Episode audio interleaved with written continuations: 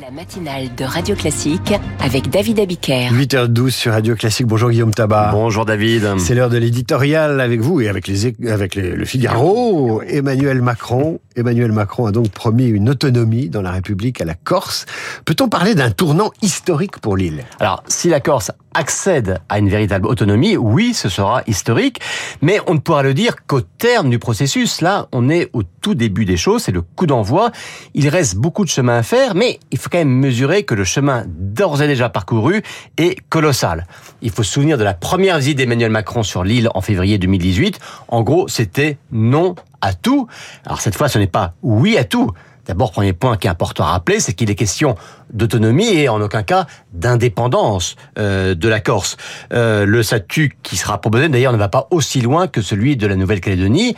Emmanuel Macron a bien insisté, c'est l'autonomie dans la République, l'autonomie pas sans l'État et pas contre l'État. Mais en tout cas, que ce soit sur euh, la reconnaissance de la langue corse, sur la maîtrise du foncier, sur la reconnaissance d'une spécificité corse que Emmanuel Macron veut inscrire dans la Constitution, oui, c'est quand même une évolution colossale. Alors qu'est-ce qui explique l'évolution du chef de l'État sur cette question corse? Eh bien, il faut revenir aux émeutes qu'avait suivi l'assassinat d'Ivan Colonna. On se souvient dans sa prison par un djihadiste.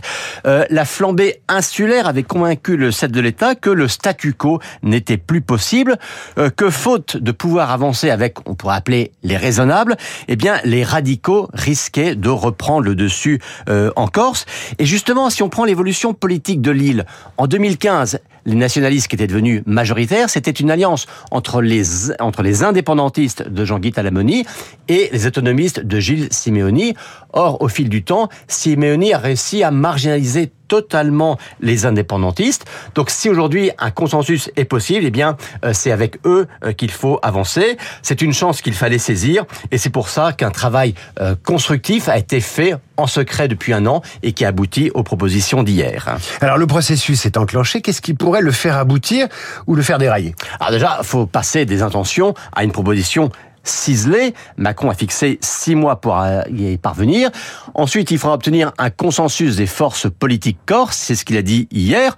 On voit qu'il est en train de se mettre en place, mais il n'est pas acquis. Ensuite et surtout, puisqu'il sera question d'une révision constitutionnelle, eh bien, il faudra bien un congrès du Parlement. Là, il faut les trois cinquièmes, c'est-à-dire avec LFI, le RN, LR, etc. Quand on voit le climat politique aujourd'hui, tout le monde n'a pas forcément envie de vouloir faire un cadeau à Emmanuel Macron.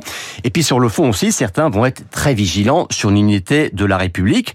Donc vous voyez que tout ça est très compliqué. En plus, il ne faudrait pas que cette histoire se transforme en boîte de Pandore où chaque région, chaque entité euh, réclame également sa part. On voit que la Bretagne a commencé de le faire. Donc vous voyez, c'est quand même un parcours du combattant qui commence aujourd'hui. Il va falloir bâtir un consensus, notamment sur la Corse. Mais alors effectivement, si les Bretons s'y mettent, euh, on ne sait pas où ça s'arrêtera. Guillaume, j'ai une question avant que vous partiez. Vous étiez bon en maths, vous?